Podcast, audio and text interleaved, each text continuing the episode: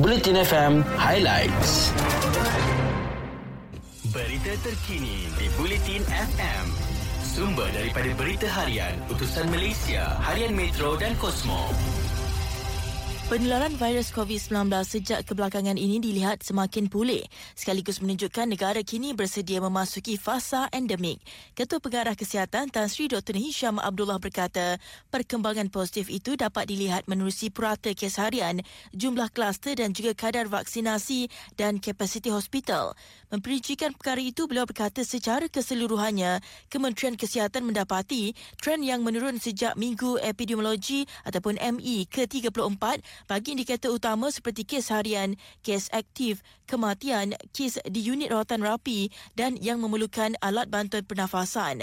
Dr. Nisha memaklumkan jumlah pengesahan kluster turut menunjukkan penurunan iaitu 79 kluster yang dilaporkan dalam ME ke-40 dan daripada jumlah itu terdapat penurunan sejumlah 21 kluster berbanding ME ke-39 penurunan 21.0%. Bagi program vaksinasi pula Dr. Hisham berkata Sehingga kemarin sejumlah 24,933,595 individu sudah mendaftar bagi mendapatkan vaksinasi. Sebanyak 90% daripada populasi dewasa sudah menerima suntikan vaksin COVID-19 lengkap. Manakala sebanyak 65.2% daripada keseluruhan penduduk menerima suntikan vaksin COVID-19 lengkap. Seterusnya, Angka kes baru COVID-19 terus menunjukkan trend penurunan tiga hari berturut-turut dengan 6,709 kes dilaporkan semalam. Ketua Perkara Kesihatan Tan Sri Dr. Hisham Abdullah berkata, perkembangan itu menyaksikan jumlah kumulatif individu yang dijangkiti virus berkenaan kini mencecah 2,346,303 kes. Kemarin jumlah kes baru COVID-19 ialah 7,373 kes berbanding 8,743 kes sebelum sebelumnya. Sementara itu, aliran trafik keluar dari ibu negara ke arah utara, selatan dan timur semenanjung terus meningkat. Namun, lalu lintas lancar dan terkawal. Ia berikutan orang ramai yang sudah menerima vaksinasi lengkap dibenarkan merentas negeri untuk pulang ke kampung bermula semalam. Jurucakap Plus Malaysia Berhad berkata, peningkatan kenderaan di lebuh raya utama telah bermula sejak jam 12.30 malam kemarin namun setakat ini tiada kesakan luar biasa dilaporkan. Dalam pada itu, jumlah penumpang bas ekspres meningkat lebih 15% sesulan kebenaran merentas negeri bagi individu yang lekap divaksinasi bermula semalam. Pengusaha bas ekspres konsortium IMO Tiara Berhad, Ci Ibrahim Ci Ismail berkata, sebaik pengumuman itu, penduduk Kelantan yang tinggal di Lembah Kelang mula membeli tiket untuk pulang ke kampung. Katanya pihaknya menjangkakan pembelian tiket akan meningkat dalam beberapa hari lagi. Ci Ibrahim berkata pemandu yang dipanggil bertugas juga sudah lengkap divaksin. Katanya 90 pemandu basnya sudah lengkap divaksinasi dan hanya tinggal 10% sahaja yang tidak lengkap namun kebanyakannya sudah mengambil satu dos suntikan. Beralih ke perkembangan lain, seorang warga Singapura yang ditahan kerana disyaki mendera kanak-kanak lelaki autism berusia enam tahun di sebuah pusat asuhan di Ampang dijangka didakwa di mahkamah pada Rabu ini.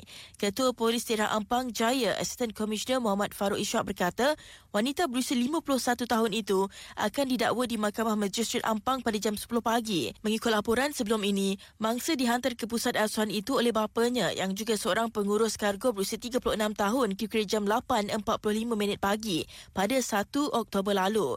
Ketika mengambil anaknya pada jam 12.45 minit tengah hari, ketika mengambil anaknya pada jam 12.45 minit tengah hari, lelaki itu terdampak kesan lebam di bahu kiri dan kedua-dua mata kanak-kanak itu.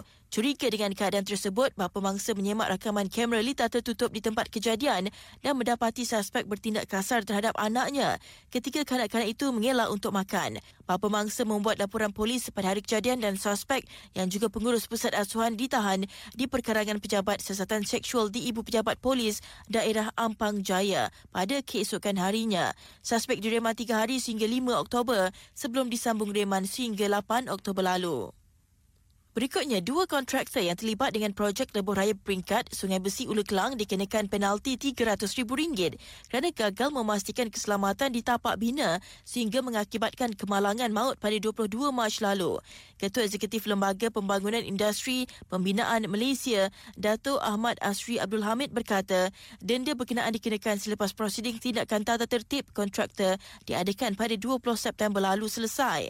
Media sebelum ini melaporkan tiga maut dan seorang cedera selepas struktur kren gantry di tapak projek pembinaan PKH CAC 3 terjatuh dan menghempap sebuah kenderaan di alam damai ceras kira jam 8.30 minit pagi pada 22 Mac lalu. Insiden berkenaan membabitkan empat mangsa yang terdiri daripada tiga pekerja projek tersebut dan seorang orang awam. Berita Sukan di Bulletin FM.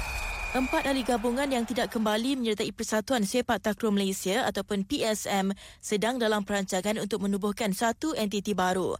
Selangor Sarawak Putrajaya termasuk Perlis yang masih digantung sebelum PSM disingkirkan Persekutuan Sepak Takraw Asia adalah empat persatuan itu dengan mereka menuntut persetujuan asal seperti dibincangkan bersama gabungan 11 persatuan yang keluar Badan Induk Kebangsaan berkenaan dan Pejabat Persuruhjaya Sukan tidak dipindah.